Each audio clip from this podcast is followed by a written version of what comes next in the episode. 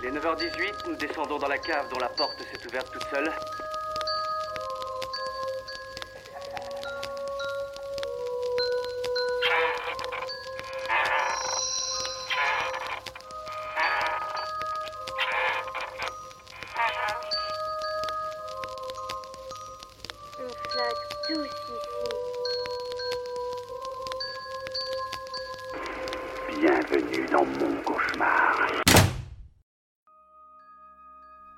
Bonsoir et bienvenue dans Inspiré de faits réels. Je suis Mathias. Et je suis Charles. Le calendrier de l'Avent vient d'être entamé, les téléfilms romantiques envahissent les écrans, les vitrines des magasins s'illuminent et vous chantez sûrement du Maria Carré. Pas de doute, c'est la saison de Noël.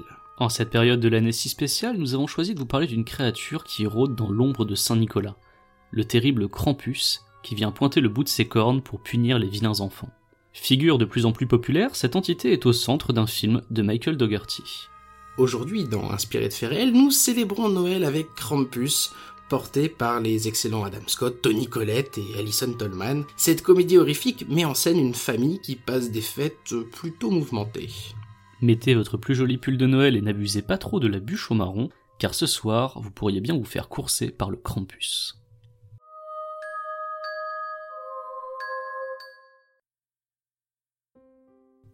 Il fut un temps où les fêtes de Noël étaient très effrayantes, mystiques, païennes. C'était la débauche. Les gens se gavaient et s'enivraient, et ils croyaient aux sombres esprits de l'hiver, aux fantômes et aux sorcières. Il y a tout un pan de ces fêtes qui n'a pas été exploré.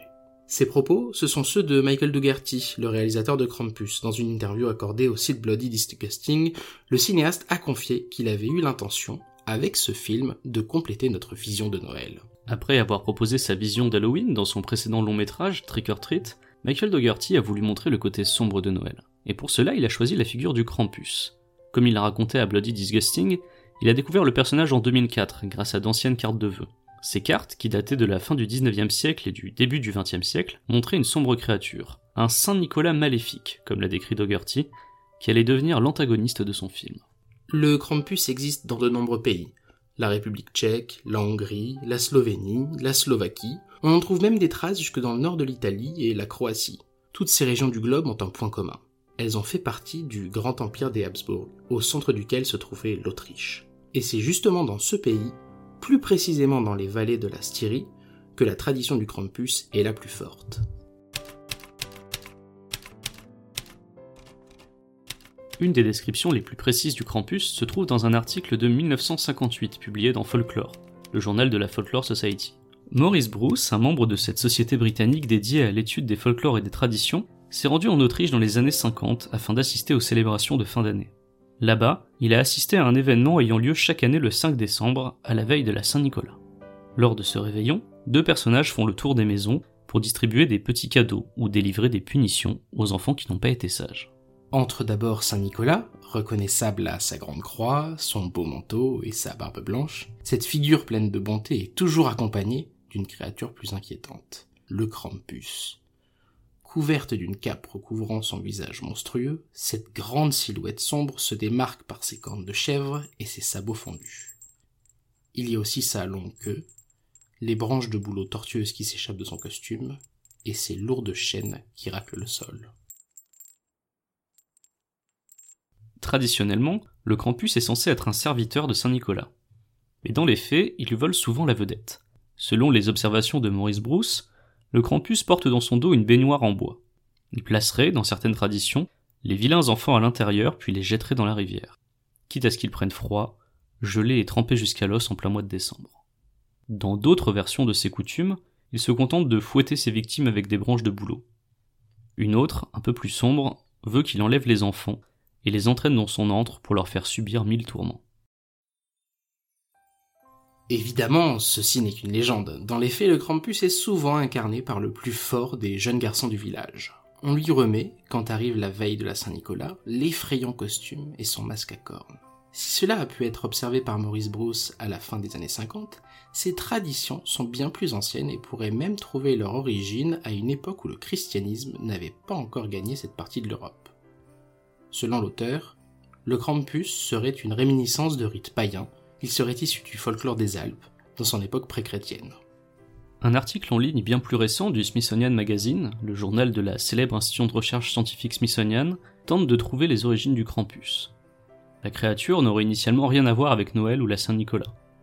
Krampus serait un dérivé du mot allemand Krampen, qui signifie griffe. Le Smithsonian évoque également la possibilité que la bête soit issue de la mythologie nordique. Il s'agirait alors du fils d'El, la déesse des morts. Mais ces hypothèses sont loin de faire consensus. Il n'y a en réalité aucune certitude sur l'arrivée du Krampus dans les traditions de la Styrie.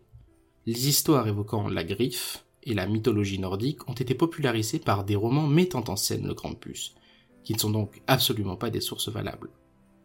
En vérité, les origines du Krampus sont un vrai mystère. Il y a toutefois des spéculations, car ses caractéristiques évoquent bel et bien des croyances païennes. Le Krampus est connu sous plusieurs noms à travers la Syrie. Bartel, Niglo Bartel, Vous Bartel, ou encore Klobov. Son apparence, en revanche, ne change quasiment jamais. Le boulot est par exemple relié, selon Maurice Bruce, aux rites initiatiques de certains clans aux mœurs païennes, considérés comme des clans de sorcières. Selon lui, le Krampus ressemble donc au dieu cornu des sorcières, mais aussi à de nombreuses déités connues païennes. Avec ses cornes de chèvre et ses sabots fourchus, le Krampus évoque aussi fatalement les représentations chrétiennes du diable. Et d'après Maurice Bruce, les chaînes que traîne la créature pourraient justement avoir été ajoutées dans un deuxième temps par les chrétiens, afin de contenir le mal. Mais compte tenu de sa popularité grandissante, on peut dire que c'est plutôt raté. Les traditions autour du Krampus sont très loin d'avoir disparu. Chaque année, des festivals, les Krampusnacht, sont organisés le 5 décembre partout à travers l'Autriche. Il s'agit de la même chose que ce que Maurice Bruce avait observé dans les années 50. Aujourd'hui, il y a même des défilés de Krampus où des adultes déguisés s'amusent à effrayer les enfants dans les rues. La Krampus Parade de Lienz, en Styrie, est une des plus populaires. Ces événements sont d'autant plus réjouissants que tout ce folklore aurait pu disparaître au XIIe siècle à cause de l'Église catholique. Comme le rapporte le Smithsonian, l'Église a tenté à cette époque-là de bannir toutes les célébrations autour du Krampus en raison de sa ressemblance avec le diable. La même chose a été tentée ensuite sur le plan politique dans les années 30. Un parti catholique chrétien avait alors tenté à plusieurs reprises d'interdire les festivals. Heureusement, tout cela a échoué et la popularité du Krampus est montée au contraire en flèche. Et forcément, quand quelque chose devient très populaire, un business vient souvent l'exploiter. En Autriche, le Krampus se décline en chocolat, figurines, déguisements, cornes à collectionner et bien d'autres choses encore. Au grand regret des défenseurs de la tradition, la bête effrayante est devenue très commerciale et une figure à part entière de la pop culture. Et ce, surtout depuis que l'industrie du divertissement américain s'en est emparée. Le Krampus a été vu partout, dans des films d'horreur, un épisode de Scooby-Doo, dans American Dad, Robot Chicken, Supernatural, Grimm. Il s'agissait déjà d'un personnage bien installé lorsque Michael Dougherty a décidé d'en faire la principale menace de son film Krampus. Dans son interview pour Bloody Disgusting, le réalisateur raconte qu'il a eu un coup de foudre pour le personnage. Je le cite. Le Krampus n'est pas ce monstre inarrêtable qui fracasse votre porte et vient vous attraper. Il y a quelque chose d'à la fois sombre et espiègle chez lui. Il s'amuse en faisant ce qu'il fait. Il apprécie ce jeu du chat et de la souris. Pour Michael Dougherty, le Krampus était donc le parfait antagoniste pour une comédie d'horreur de Noël. Pour rester dans cet esprit festif, il est allé chercher d'autres créatures pour tourmenter ses personnages. Dans certaines variantes de la légende du Krampus, la bête est parfois accompagnée de petites personnes vêtues de manteaux de fourrure et de masques en bois. Elles sont, logiquement, présentes dans le film. Michael Dougherty a ensuite ajouté un Jack in a Box, un angelot ou encore un ours en peluche. C'est une manière pour lui de s'amuser avec les codes de Noël et de prendre un malin plaisir à les détourner. Cela a donné Krampus, une histoire de famille qui sent bon les feux de cheminée et la dinde rôtie. Et nous allons voir tout de suite si elle mérite des coups de boulot ou des cadeaux.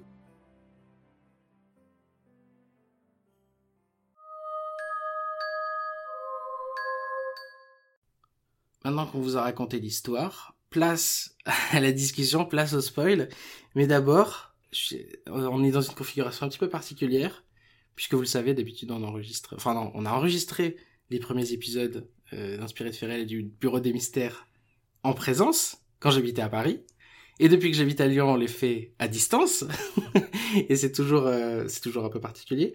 Mais là, aujourd'hui, pour l'épisode de Noël, l'esprit de Noël a voulu nous a réunis. nous a puisqu'on est dans la même pièce avec Mathias et que bah ça, ça fait plaisir. euh, on peut, on se voit là, on est en face, on peut, on peut se toucher Et euh, c'est Ce rare. que nous sommes actuellement en train de faire, Ce que, nous- ce, que, ce que- ce que vous ne voyez pas, mais ce qu'on est actuellement en train de faire. Donc ça fait, euh, ça fait plaisir, ça fait longtemps. Ça fait très longtemps, ça fait, je crois, depuis l'épisode sur Blair Witch, pour inspirer de faits réels, si je me souviens Oh bien. C'était il y a très longtemps. Bah, C'est vrai que t'es parti de, de Paris et tu as bien fait pour euh, Ouais. partir t'installer à Lyon. Et bah, malheureusement, depuis tout ce temps-là, on n'avait pas pu enregistrer en présentiel. Alors là, il va y avoir une légère différence de son puisqu'on enregistre dans des conditions différentes, mais Ouais, on a un micro pour deux, mais c'est, ce sera, ce sera plus facile. J'aurai pas de deux pistes audio à monter. Du coup, oui, sera- on, a une pensée pour Charles qui se charge du montage et euh, avec euh, avec brio. Vous avez vous, vous avez Ouais, noté avec ses talents de montage. Avec, avec le- les moyens du bord surtout. Ah, du coup, on est là pour parler de Krampus aujourd'hui. Krampus qui est actuellement sur Netflix, déjà, je pense, première précision. Oui, je, je, Ouais. je pense Il qu'il y est euh, toujours ouais, au moment où on sort cet épisode. Je, l'ai- revu pour, pour l'épisode, je l'ai revu il y a deux jours, et il est encore sur Netflix. Quand il sortit, je pense qu'ils vont le laisser pour Noël quand même. Oh, bah, j'espère bien. Ça m'étonnerait qu'ils l'enlèvent euh, avant Noël. Donc Krampus, qu'est-ce que c'est? C'est une comédie horrifique euh, de Noël. Ça fait, ça fait beaucoup de choses. On suit euh, la famille Engel, donc euh, Beth et Max qui sont les enfants, et Tom et Sarah qui sont les parents. Une famille euh, dysfonctionnelle quand elle est réunie euh, intégralement avec l'autre partie de la famille, à savoir la sœur de Sarah, qui est divisée entre une partie, on peut dire de beauf, et une, enfin, qui sont, qui, qui sont, qui sont dépeints comme les républicains américains, Voilà ce que j'allais dire. qui La- aiment la les partie républicaine de la famille. voilà, euh, Qui aiment les mac and cheese et les armes à feu. les et- mac and cheese, les hot dogs, les armes à feu, Et les matchs de baseball, et qui ont un très très gros 4x4.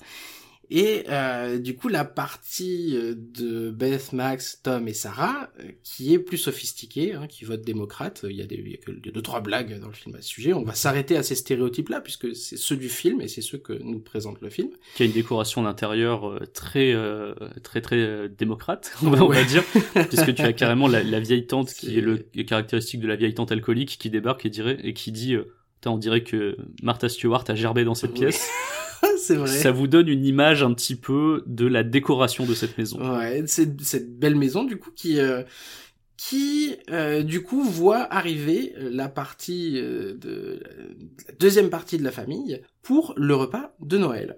Donc c'est grosso modo le setup d'une comédie de Noël. On est assez d'accord que euh, jusque là c'est le setup d'une comédie de Noël, mais avec une couche d'horreur qui va se rajouter puisque c'est un film de Noël, c'est une comédie de Noël, mais avec un ton un peu euh, conte de fées fantastique, horrifique, puisque Max Engel, qui est un peu, c'est un peu le, petit garçon qui tient, euh, on va dire, la famille. On, sent que il s'est évoqué à un moment donné que le papa et la maman s'entendent peut-être moins bien qu'avant, que la partie de la famille qui vient se rajouter, la sœur de la sœur de Sarah, euh, ils s'entendent pas non plus des masses. Et en fait, c'est le bon gars, un peu Max, qui croit en l'esprit de Noël et qui voudrait que tout se passe bien et que tout le monde s'aime bien et qui pense qu'avec l'esprit de Noël, en se réunissant, ça va être possible. Quelle erreur Quelle erreur, puisque euh, certains événements, notamment le fait que sa, sa lettre au Père Noël soit dévoilée en public devant toute la famille et soit euh, humilié, puisqu'on va, se, on va se moquer de lui. hein, clairement humilié par ses deux cousines euh, garçons manqués euh, qui sont Ouais, insupportables qui sont insupportables et euh, qui, qui vont le, elles vont le ridiculiser. Euh, il va arrêter de croire en l'esprit de Noël et au lieu d'envoyer sa lettre au Père Noël comme il le fait chaque année, même si lui croit plus au Père Noël, il le fait vraiment par esprit de Noël, il croit plus au Père Noël. Puis on sent qu'il est très proche de sa grand-mère aussi, sa grand-mère euh, autrichienne qui, euh, elle, croit énormément à l'esprit de Noël, à toutes les croyances qu'il y a autour, donc Santa Claus, mais aussi, on va le voir, Krampus. Oui, ben elle, il faut- elle sait qu'il faut y croire. Elle sait qu'il faut y croire, que c'est très très important, très important. Et malheureusement, il va s'éloigner des croyances de sa grand-mère et, de rage, déchirer sa lettre au Père Noël et la jeter dans le vent. Et ouais, j'étais dans le moment et on, la on va la voir et le lendemain matin, ellipse, et là le lendemain matin, énorme tempête de neige sur la maison, enfin sur la maison, sur la ville, plus d'électricité, plus de téléphone, et c'est là que le cauchemar commence pour, euh, pour la famille Engel. Pour ce qui est de... Donc ça c'est le, petit setup, on reviendra après sur le reste de l'histoire. Pour ce qui est de la fiche technique, donc le film est écrit et réalisé par Michael Dougherty, entre autres je crois qu'il y a deux autres scénaristes euh, qui, ont, qui ont travaillé avec lui. C'est réalisé par Michael Dougherty, à qui on doit plusieurs films, du bon et du moins bon. On peut commencer par le bon, Trick or Treat. Trick très bon film d'Halloween, euh, qui fait partie depuis, bah, depuis que je l'ai vu, donc ça doit faire peut-être 5 ans maintenant.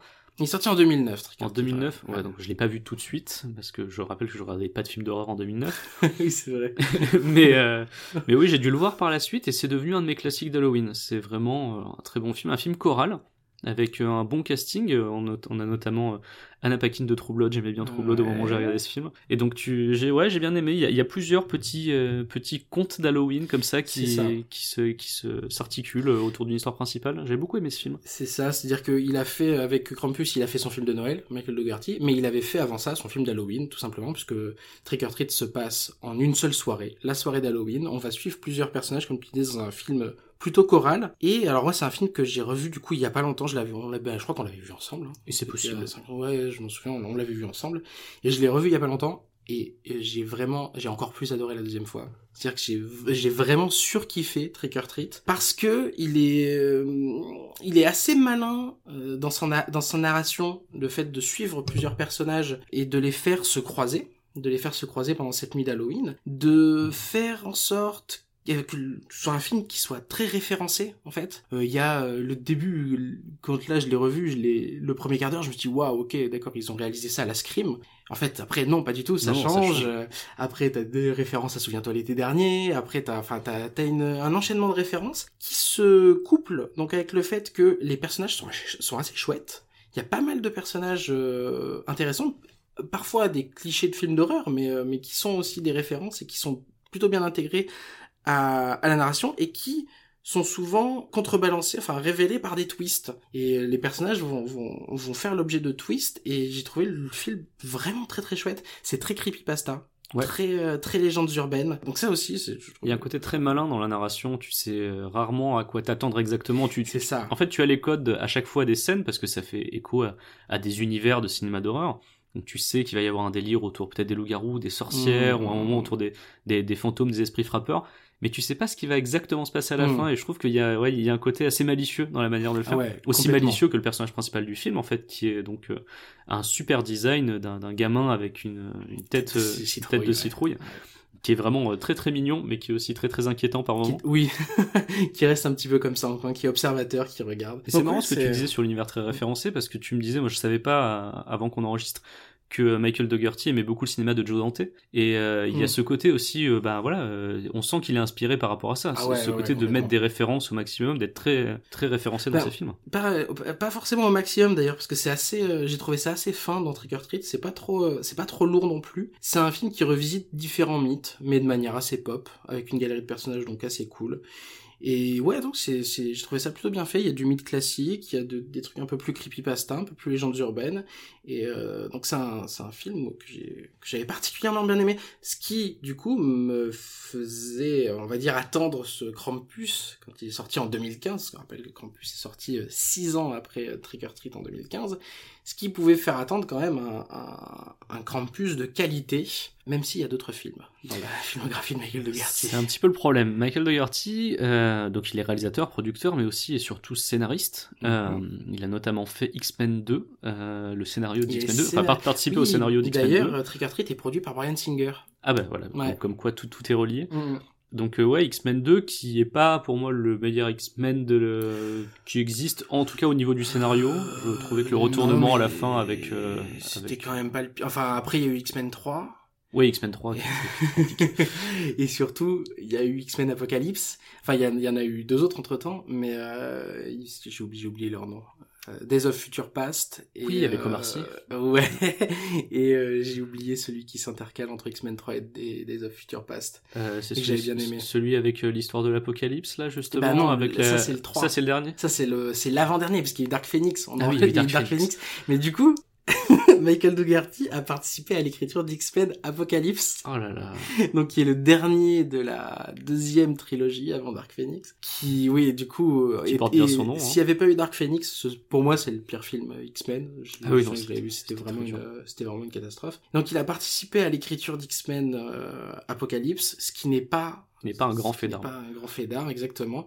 Mais surtout, surtout cette année, et j'avais oublié ça, j'ai oublié ça, je l'ai reconsulté en, en préparant l'émission, on- j'ai vu Godzilla 2, King of Monsters, Ah, c'est vrai qu'il a fait ça. et il a réalisé Godzilla 2, euh, King of Monsters, alors que euh, j'avais euh, bien aimé Et coécrit, c'est- son bébé du début à la fin, bébé. Ouais, je sais pas, son, c'est, je sais pas, c'est un film, pour moi, c'est, enfin non, c'est un Ça film sent de le film de commande, commande, oui. mais c'est, le premier, je en 2014, je l'avais vraiment beaucoup aimé, le, le premier Godzilla, je le, je, je le trouvais vraiment chouette, et Godzilla 2. C'était qui qui avait fait le... C'était Gareth, Edwards Gareth Edwards, ouais. Et je le trouvais très très chouette. Et Godzilla 2, j'y allais, euh, j'y allais content. Je, je Confiant. voyais, j'y allais Ça va bien se confiant, content, et je voyais les bandes annonces, et je voyais du, du épique euh, de Bussy, version épique de, de, mince, comment je- j'ai mangé le nom maintenant de, de Bussy. Mince, je le calerai, euh, je, je le, je le calerai peut-être en fond vite fait en post-prod euh, de Debussy, et il y a une version épique dans le trailer, moi je-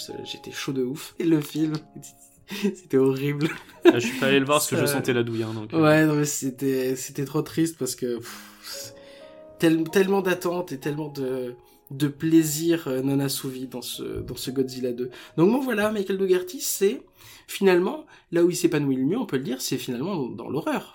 Alors, mm, j'aurais dit ça s'il n'y avait pas eu un film qu'il a scénarisé, Ouais. qui est Urban Legend 3. Tu n'aimes pas Urban Legend Mary. 3 Alors non, j'ai énormément d'affection pour le 2. Ouais. J'adore le 1, qui est un de mes films d'horreur euh, préférés de, de ces années-là. Le 3, on l'a vu ensemble, je crois l'a- on les a d'ailleurs. tous vus On les a tous vus. Ah oui, on s'était fait une soirée Urban Oui, oui, oui. Le 3, c'est bon, c'est évidemment le plus faible de la, de la saga, mais c'est même Ouais. un moment où on s'est dit en le regardant, déjà il y a, plus le cast du 1 et, du 2, les histoires versent vraiment à fond dans le surnaturel, alors qu'avant Ah. ça restait un petit peu dans la vibe slasher. Là on a Bloody Mary, on a bah, un truc qu'on a retrouvé d'ailleurs dans Scary Stories, euh, qui est le- le- les araignées qui poussent sous la peau. Ouais, on l'a dans oui, Urban Legend c'est 3. vrai, ça j'avais oublié. Donc on est vraiment sur ce type-là de légende urbaine, qui est un peu plus euh, paranormal, dégueulasse visuellement, Mm. et j'avais beaucoup moins aimé le 3. Mais, et ça va, et ça se voit direct sur la pochette. Vous avez une très belle pochette de DVD pour le 1 et le 2, qui est vraiment composée classique avec les visages des acteurs, et genre, je crois, un couteau au milieu ou quelque chose comme ça. Et euh, le 2, c'est un, c'est un masque d'escrime, si je me souviens bien Ah ouais? de Urban Legend 2. Et, euh, et le 3, bah, on a une meuf déguisée en, alors, soi-disant Bloody Mary, mais on dirait la gamine de l'exorciste, qui rampe vers euh, l'objectif. Et euh, Ah, il y a les visages des acteurs autour. Ça m'a pas plus marqué que ça parce que je t'avoue c'était pas bien. Je, je l'ai oublié. euh, je sais qu'on l'a vu ensemble, mais je l'ai, complètement oublié. Si jamais vous regardez la trilogie, regardez-le, parce que bon, bah voilà, vous pourrez dire j'ai regardé la trilogie Urban Legend, mais en vrai, il est vraiment dispensable, c'est vraiment le 1 et le 2 qui sont super. Donc il s'épanouit dans l'horreur, mais Voilà. il y a un mais.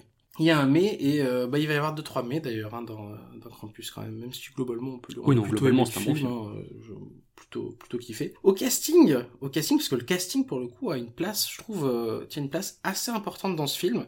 Première, impossible de pas la mettre en première. Ma, ma préférée, Tony Collette. Euh, donc qu'on connaît de United States of Tara euh, et dans le cinéma d'horreur évidemment Hereditary. Je sais pas si c'est euh, Krampus qui lui a valu sa place trois ans plus tard dans, dans Hereditary où ils se sont dit, je sais pas s'il avait fait, j'ai pas le souvenir qu'il ait fait beaucoup de films d'horreur avant 2015. Euh, aucune idée. Je connais Je- pas trop la peut-être carrière je Collette. recherche, mais j'ai- pas le souvenir qu'il en ait fait beaucoup avant 2015. Et euh, bon, bah, Tony Collette qui, euh, voilà, qui est le, le- le talent qu'on connaît. Alison Tolman, que on a vu à différents endroits, mais pour moi, ce sera toujours l'héroïne de la saison 1 de Fargo maintenant. Excellent. elle, est, elle, était, elle était incroyable. Adam Scott. Adam Scott, alors on a un avis, on en a parlé un petit peu avant l'émission, on a un avis euh, plus, plus mitigé sur Adam Scott, enfin plus partagé. Adam Scott, c'est un jeu, c'est un, il joue plus en retenue. Il a Tony Collette, elle a ce truc quand même, euh, Tony Collette. Elle est, elle est incroyable pour les films d'horreur parce qu'elle arrive à déformer son visage, euh, à avoir une expression horrifiée. Euh, on peut, on peut faire vraiment des pauses sur son visage pendant le film et regarder son expression. Il y a tout, il y a tout qui travaille sur son visage quand elle est horrifiée. C'est incroyable. Adam Scott, c'est plus en retenue. hein. C'est un peu plus stoïque. ouais. c'est un peu plus stoïque, c'est un peu plus en retenue. Mais c'est un petit peu ce qui fait le charme de cet acteur, je trouve. C'est Ouais. euh, dans quasiment tous les trucs où je l'ai vu, il a, on a toujours l'impression qu'il est dépassé par les événements constamment, Oui, c'est qu'il qu'il- qu'il est perdu au milieu de l'action. Et c'est quelque chose que j'aime bien chez lui. Mais bon, alors c'est vrai que c'est pas très, euh, ça, ça apporte pas des, un jeu incroyable. Mm. Mais euh, je trouve que ça fait super bien le taf. À chaque fois, j'aime bien les personnages qu'il incarne. En tout cas, moi, je l'ai vu dans des personnages gentils. ça, Toi, tu ouais. l'as vu dans des personnages de, de gros connards. C'est ça, il y a un truc incroyable, c'est que chacun, on a une vision d'Adam Scott vraiment très différente. Parce que moi, Adam Scott, là où je plus vu, je l'ai vu à d'autres endroits, mais là où, je- où, il m'a le plus marqué, c'est dans La vie rêvée de Walter Mitty, où il incarne du coup ben, euh, les cadres euh, très de droite qui vont euh, récupérer euh, le, le, journal qui ferme la division euh, de laboratoire argentique, euh, de, de photographie et tout et tout. Enfin, c'est vraiment les, les c'est c'est la startup nation un petit peu qui intègre la grande entreprise. Et The Good Place, The Good Place où il joue un démon. Et il est très très bon en démon. Je trouve, je trouve qu'il a une tête. Il joue très facilement et on en parlait, on en parlait juste avant l'émission. Pour moi, il a une tête où il peut jouer facilement le fourbe. Il peut jouer facilement un peu le, le gars un peu, un peu connard. Et euh, je faisais le parallèle, alors c'est pas aussi extrême que ça, mais avec Michael Shannon, où ben Michael Shannon, euh, la forme de l'eau, même même Michael Shannon, il a joué dans Kangaroo Jack. Et même dans Kangaroo Jack, il jouait l'antagoniste. Même dans Kangaroo Jack, il faisait peur. il a un visage incroyable. Il fait peur, rien qu'en étant là, il fait peur, Michael Shannon. J'allais pas jusqu'à dire que Adam Scott fait peur. Non, non, Adam Scott fait pas peur, c'est pas le même genre, mais je veux dire, il a ce truc de... Sur son visage, il porte quelque chose, il porte un type de rôle, j'ai l'impression. Et euh, du coup, j'ai du mal, moi, à le voir... euh, je je m'attendais à ce qu'il y ait un twist où il soit un mauvais père de famille, par exemple. Alors que Campus. non. Alors que pas du tout, il y a zéro twist à ce niveau-là. Non, là, il est dans la tradition de ses rôles de mec gentil, Ouais, euh, ouais, ouais. qu'il a aussi, en fait. C'est ça qui est assez marrant avec. Adam Scott, c'est qu'il peut vraiment jouer les deux versants. Moi, je l'avais vu euh, nota- bah, dans Parks and Recreation, où voilà, Mhm. il, est, il est plutôt gentil euh, la plupart du temps quand même. Et euh, je l'avais vu aussi euh, dans un super épisode, enfin un super épisode, dans un épisode de la quatrième dimension, Mhm. le, le remake, Jordan Peele, ouais, le, le ouais. nouveau avec Jordan Peele, où c'est un remake en fait de Cauchemar à 20 000 pieds.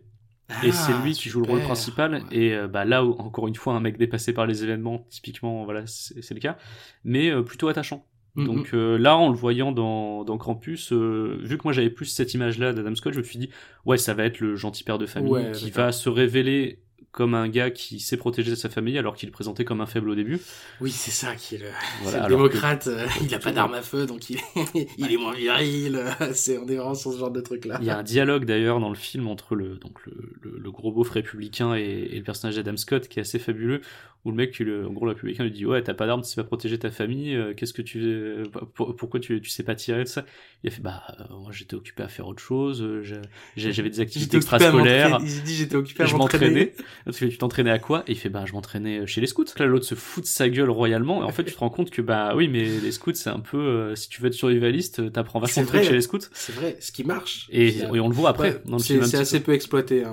Il y a, il y a beaucoup Oui, de c'est trucs. c'est de l'ordre du clin d'œil, mais ça. se voit un petit peu après, où c'est lui qui prend toutes les décisions ensuite pour barricader Ouais. la maison, faire Ouais, euh, les ouais, trucs, ouais. pour, euh, pour euh, comment dire, euh, faire, faire des rondes pour, euh, pour vérifier si, Mm. les, si les monstres arrivent ou pas à l'extérieur de la maison. Tu sens qu'il y a un truc quasi militaire dans, Ouais, dans ce qu'il met en place. Mm. Donc c'est c'est assez marrant de voir ça, le, le contraste de le mec passe comme un faible au début parce que ah la honte il a fait les scouts ah mais en fait En fait, c'était utile. en fait c'était utile. Et d'ailleurs, ce gros beauf républicain, comme on l'appelle, qui est joué par David Kochner, qui joue bien son rôle. Ah, je bien. trouve vraiment, euh, il est, il est vraiment crédible. David Kochner, euh, vous l'avez vu, j'imagine, dans The Office, euh, dans Destination Finale 5. C'est vrai. Il a joué dans Destination Finale 5. Et plus récemment dans la saison 3 de Twin Peaks. Se rajoute à ça, du coup, alors les enfants euh, de, de, de la famille euh, républicaine, on va l'appeler comme ça, on- ils sont un peu là, ils sont là pour se faire euh, attaquer, ils sont là pour se faire bouffer. Ouais, ils sont pas très c'est- C'est des appâts, euh, on les voit pas forcément, euh, ils ont pas un rôle important. En revanche, les deux autres, MJ Anthony euh, et euh, Stéphania Lavie Owen, les enfants des- de Tom et Sarah, donc Tony Collette et Adam Scott, on les voit un petit peu plus. Il a été recruté comment euh, Sur- en fait on voit surtout MJ Anthony donc Ouais. qui joue Max parce Ouais, que vrai. c'est vrai que la- l'adolescente euh, disparaît Ouais. assez rapidement dans le film. Mais euh, oui en fait MJ Anthony que, que moi j'ai bien aimé dans ce film Mm. sur, sur les enfants acteurs on sait que voilà, ça- c'est c'est un peu à double tranchant tu peux en avoir des... lui, lui, je trouve que ça va il lui offre une performance correcte. Je l'ai préféré dans Bof. l'autre film où il jouait, euh, bah, qui était chef euh, oui, de et avec. John Favreau. Il jouait le fils de John Favreau dans ce film. Euh, si vous voulez regarder, enfin, regardez ce film, il est vraiment super bien. Je trouve, je l'ai trouvé très Il touchant. est chouette. ne Ouais, il regardez pas quand vous avez faim, par contre. Vous allez avoir envie de grilled cheese. Ah ouais, non, immédiatement c'est, en j'adore la bouffe et vraiment ce film-là, c'est une, c'est, vraiment du food porn pour ma C'est du food porn. Il y a la partie food porn qui est, qui est chouette, qui est agréable, qui en plus qui est, qui est pas mal filmée et tout. Il y a toute la partie où, allez viens, on, part sur les routes et on va, Oui, on ça- va faire notre popularité via Twitter. c'est, un road movie familial euh, porté ouais, par les réseaux ouais. sociaux, mais c'est ça. Ouais. Mais j'ai beaucoup, j'avais bien aimé. euh, donc d'ailleurs, tu fais bien de dire que tout se passe avec Twitter, parce qu'il s'appelle pas chef, mais hashtag chef. Hashtag chef, ouais, c'est vrai, ouais, j'avais oublié d'ailleurs. Et donc réalisé par euh, John Favreau. Et il se trouve que John Favreau euh, connaît bien Michael Dougherty et que c'est lui qui lui a dit bah écoute, si tu cherches un gamin euh, pour euh, le rôle principal de ton film de Noël, là, MJ Anthony, il est très bien, il était avec moi dans Chef. Hmm. Donc c'est comme ça que Michael Dougherty a, a repéré MJ Anthony et l'a recruté pour le film. Très bien, très bien. Et un dernier, enfin deux derniers personnages, la, la tante euh, de, de Nicolette, la grande tante, la sœur de leur mère, du coup j'imagine, Ouais. La tante alcoolique. la tante alcoolique, euh, qui va avoir un rôle assez Assez mineur, mais assez drôle par moment. drôle, ouais, ouais, elle va donner de l'alcool aux enfants et tout. tout. Et la grand-mère, la, la grand-mère, la maman de Adam Scott, Oui. qui elle a des origines autrichiennes. Oui, c'est ça. En fait, euh, ils ont un petit peu galéré, j'ai l'impression, au casting pour trouver euh, cette, cette vieille dame. Mm. Et ils l'ont trouvé, je crois, quelques semaines avant le début du tournage. Alors ça a été un, peu compliqué pour eux de, de bien caster ce rôle-là.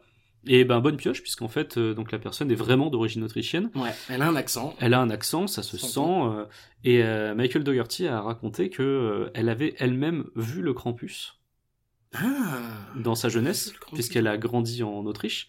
Et donc je pense que quand il dit elle a vu le Krampus, c'est qu'elle a fait ces fameuses fêtes euh, Oui. du village, les Krampus Nart et tout ça. Et ça s'est transformé en elle a vu le vu le pour la promo du film. voilà, c'est ça. Mais euh, elle connaît ces traditions-là. Donc Ouais, du coup, ouais, c'est ouais. un atout aussi pour euh, le film. Ça veut dire qu'elle incarne très bien son personnage de vieille personne qui connaît les euh, qui connaît les coutumes. Et en effet, sur le film, sur le tournage, Ouais. parmi tout le casting, c'était la seule qui euh, connaissait tout ça. Mm, mm, mm. Qui connaît les coutumes et qui, qui en connaît les conséquences si on ne les respecte pas. Parce que c'est ça qui va être important. C'est que euh, après, coup je reviens rapidement au synopsis du film, après avoir déchiré sa lettre au Père Noël et avoir l'avoir jeté au vent et que la tempête se soit abattue sur la ville et qu'il n'y ait plus d'électricité, plus de téléphone, évidemment il va y avoir des, euh, des événements un peu particuliers puisque bah du coup plus de téléphone donc euh, ben, Beth euh, Engel donc la, jeune fille va aller voir, va aller chez son petit copain qui habite à quelques maisons d'y- de chez eux, puisqu'il répond pas à ses SMS et qu'elle commence à en avoir marre. Pour aller fumer un bong avec lui. C'est c'est ça? C'est Euh, le truc? La- J'ai oublié. La, la veille au soir, en fait, il se Skype et il, lui, Ah oui, c'est vrai. et il lui montre un énorme bang et il fait ah, viens me voir. Ah. Et elle fait ouais pourquoi pas? Et le lendemain tu elle va le voir parce qu'il répond pas au message Ouais, mais ouais. clairement ils y vont pour, euh, pour- Ah là là, ça c'est pas esprit de Noël ça, c'est pas, c'est pas très esprit alors de si Noël. je me souviens bien je crois que le bang est décoré en Noël Et du coup, elle part, elle part chercher euh, son, elle part voir son copain, sauf que euh, sur son chemin, elle va croiser une bébête qui saute de toit en toit, qui est un peu balèze, qui globalement lui veut du mal. Oui, on peut dire ça. Qui lui veut du mal. Et bah cette bébête, ça va être le Krampus. Et à partir de là, bah les, voilà, la situation est un peu mise en place. Et à partir de là, bah elle, elle va disparaître. Donc euh, son père, Tom Adam Scott, et euh, le père de, euh, de l'autre papa vont partir, euh, arme, arme à la main, 4 aucun 4-4, en Hummer en Hummer, pour, euh, pour aller chercher euh, Bess qui ne, qui ne revient pas. Et ils vont découvrir, euh, la maison, dans la maison de son copain, que bah, tout est cassé, tout est ouvert. Que la cheminée a été défoncée. Ouais, la cheminée a été détruite. Et eux-mêmes vont se faire attaquer par, par une force qui va détruire le 4x4 du papa républicain et euh, bah, qui va ouais qui va lancer un petit peu les hostilités. C'est à ce moment-là du, du film que ça se que ça se lance. En fait, c'est vraiment le, le point, euh, alors le, le vrai point où le film euh, bascule dans, dans le film d'horreur et dans le survival, c'est le moment où, euh, en fait, le lendemain matin où, eh, où euh, Max a, a envoyé sa lettre dans le vent, il y a la tempête de Mm. neige, il y a la coupure de courant, tout ça. Mais là, le vrai moment où donc la, la gamine se fait, se fait attraper, où il découvre tout ça, c'est vraiment le, le point de bascule du film, Ouais. on tombe dans toute autre chose. Par contre, juste avant, les 20 premières minutes du film sont très différentes. On est sur un film Ouais, de Noël. C'est un setup ouais, c'est un setup de classique. film de Noël. Ouais. On a, on a vraiment, euh, le... et d'ailleurs c'est voulu, hein, les scénaristes voulaient vraiment euh, que ces 15 premières minutes-là soient vraiment, qu'on ait l'impression de se dire ah c'est pas un film d'horreur, en fait on est sur un film de Noël. C'est intentionnel notamment de casser le code de l'horreur. De Mm. d'habitude, la plupart du temps dans un film d'horreur, vous allez avoir un meurtre au début puis l'écran titre. Mhm. C'est un petit peu le classique dans les genres des, des productions horrifiques, un meurtre assez sanguinolent et d'un coup, blah, le titre qui apparaît à l'écran. Là, il voulait pas faire ça. Il voulait, euh, il voulait avoir de, quelque chose comme, comme un film de Noël, mais qui reste grinçant. Et c'est pour ça qu'on a le droit à Oui. cette scène d'ouverture qui ne met pas tout de suite en scène les membres de la famille, C'est vrai qu'on n'a pas parlé de la scène d'ouverture. qui est géniale. La scène d'ouverture, j'ai adoré. Il y a ce, il y a un, il y a ce contraste magnifique. Donc on a une musique de, de Noël. euh, Bing Crosby. euh, Ouais, Bing Crosby très, très très sympathique où on est vraiment dans l'esprit de Noël sauf que à l'écran on voit des gens qui sont en train de se bastonner pour euh, pour, choper des euh, pour choper des cadeaux dans dans un ça, magasin C'est un genre de Black Friday, mais à Noël, j'ai l'impression. C'est l'inspiration. ouais. c'est Michael Dougherty qui disait euh, ouais j'avais lu les histoires de fous qui se passent au Black Friday où les gens se, se mettent sur la gueule pour choper une télé et tout ça Hmm. il disait je voulais mettre ça dans mon film je me suis dit pour la scène d'ouverture c'est parfait et voilà en fait tu, tu vois t'as des gros plans sur des gamins qui pleurent au milieu des adultes qui se battent pour choper des télés Des flics qui plaquent des gens. des, des gens qui se font taser. Et ça- et en fait, il y a ce mélange de violence et d'humour que tu vas Ouais. retrouver après dans, bah, dans tout le reste du film. Hmm, hmm, hmm. C'est annonciateur de ce qui va se passer ensuite et j'avais beaucoup aimé ça. C'est vrai que, alors déjà, il y a différents tons. D'ailleurs, euh, je conseille, je l'ai vu euh, dans les deux cas euh, sur Netflix, je l'ai vu en, en VO et en VF, le film, pour, eux, pour, pour, pour comparer. Et euh, la VO, je m'attendais pas forcément à ce type de différence-là. Le ton est beaucoup plus sarcastique dans la voix des acteurs et beaucoup plus bienveillant dans la VF. C'est-à-dire que des fois, il y a des trucs qui, euh, dans la VO, passent pour des petites piques, Mhm. qui, dans la VF, passent pour du petit conseil. C'est un petit peu étrange et je l'ai regardé dans les deux et j'ai trouvé le et je trouve que la VO pour le coup si vous si vous pouvez si ça vous dérange pas regardez-le en VO parce que euh, ça ça ajoute un petit peu de euh, de, de la dimension conflit euh, dans la famille on sent qu'elle est plus présente dans la VO parce qu'il y a ces petites piques qu'on ressent pas forcément euh, beaucoup dans la VF et ben le film comme tu disais finalement a différents tons en Oui. fait il a différents tons il est entre il est entre différentes choses il y a différentes inspirations hein, on peut le dire euh, les films de la Amblin Oui, qui est une grosse source d'influence grosse. pour Dougherty. et voilà, et notamment de Joe Dante, mais aussi du Poltergeist, quand Oui. même, du Poltergeist. Et d'ailleurs, le film fait quelque chose d'intelligent à ce titre, puisqu'on va avancer un petit peu, on va quand même continuer d'av- d'avancer un petit peu dans le temps, c'est que euh, bah, les, les parents rentrent, les, les deux papas rentrent de l'attaque du Krampus quand ils sont allés chercher Beth, tous, toute la famille dort en bas dans le salon, et c'est là que, que les choses commencent un petit peu à partir en couille, puisqu'il y a un enfant qui se fait attraper par la cheminée Scène, Dans scène la nuit. excellente. scène assez drôle. Qui est une référence euh, directe euh, à Charlie la chocolaterie. Oui, c'est vrai, ouais. Ouais, c'est, ouais, mais c'est vrai. c'est, c'est, en fait, ils, ont, euh, c'est les, les, les, les deux scén- les deux co-scénaristes et Michael Dougherty ont, aiment beaucoup euh, Charlie la chocolaterie. Et Mm. en fait, ce personnage, ils l'ont conçu un peu comme Augustus Gloop. Tu sais, le, Ah bah oui, oui, c'est le vrai. personnage Oui, oui. bouton qu'on voit dans Charlie la chocolaterie. Ils se sont dit, bah lui, on va le faire, euh, on va le faire disparaître euh, à cause de sa gourmandise, À de- comme, ouais, comme, ouais, ouais. comme dans Charlie la chocolaterie. Et c'est pour ça que t'as ce côté très cartoon, où il se Mm. fait attraper d'un coup et il part Oui. dans la cheminée. euh. ils ont vraiment voulu faire un truc à la Willy Wonka. Et à partir du moment où il se fait, euh, où il se fait capturer, donc là, on est quand même, euh, on n'est pas loin de, des 45, 50 minutes de film. Ouais. Euh, c'est à partir de là que vont, que vont arriver les monstres, en fait. Les monstres, parlons-en justement. Parlons-en. Alors, je sais pas si toi tu les as Ah, il y, a- bien aimés. il y a une séquence avant ça. C'est vrai que la séquence de flashback en animation Ah arrive, oui, arrive juste à ce moment pivot. Ah oui, et que c'est une excellente. Une euh, excellente on s'y attend pas tout de suite. Parce que en, euh, fait, en fait, du coup, donc on le sait, la, la grand-mère, la maman de Adam Scott, voilà, elle a un accent, elle parle autrichien, et elle va raconter, à partir du moment où le, le gamin se fait enlever, elle dit, bah oui, euh, en fait, ce que ce à quoi vous venez d'assister, c'est le Krampus, c'est une attaque du Krampus, et elle dévoile Son histoire. son, son histoire à elle de quand elle était petite fille, sauf que dans le film, c'est mis en scène d'une manière assez particulière et assez inattendue. Pour le coup, je m'attendais pas. Ouais, d'un coup, euh, bah, on commence à voir un vrai mini-film d'animation Ouais. qui apparaît à l'écran. un petit court métrage. Un petit court métrage, bah c'est aussi surprenant que quand t'es dans Kill Bill et que d'un coup il y a l'histoire de Ren qui apparaît Ouais, en, oui, dessin animé. ouais, c'est enfin en, ouais, En en, en animation, animation. Là, donc bah, c'est en plus c'est c'est sublime. Hein, les, les décors et les couleurs sont sont magnifiques sur cette petite séquence euh, qui dure je sais pas euh, peut-être 5 minutes. euh, Ouais, même ça. moins que ça. Hein. c'est- moins que ça, mais c'est c'est très beau. Alors t'as l'impression que c'est animé euh, quasi à la main Oui, par oui, moment, oui. c'est très très beau. En fait non, c'est entièrement Mm. digital et c'est par contre c'était la la consigne de Dougherty. Il disait moi je voudrais que bon vous le faites en digital évidemment. C'est Weta Digital qui s'occupait de ça, Mm, mm. qui est une des sociétés qui a bossé sur le Seigneur des Anneaux Ouais. notamment. Parce que le film a été tourné euh, intégralement en Nouvelle-Zélande, euh, donc euh, en Nouvelle-Zélande vous trouvez vous aurez du mal à trouver quelqu'un qui n'a pas travaillé sur le Seigneur des Anneaux.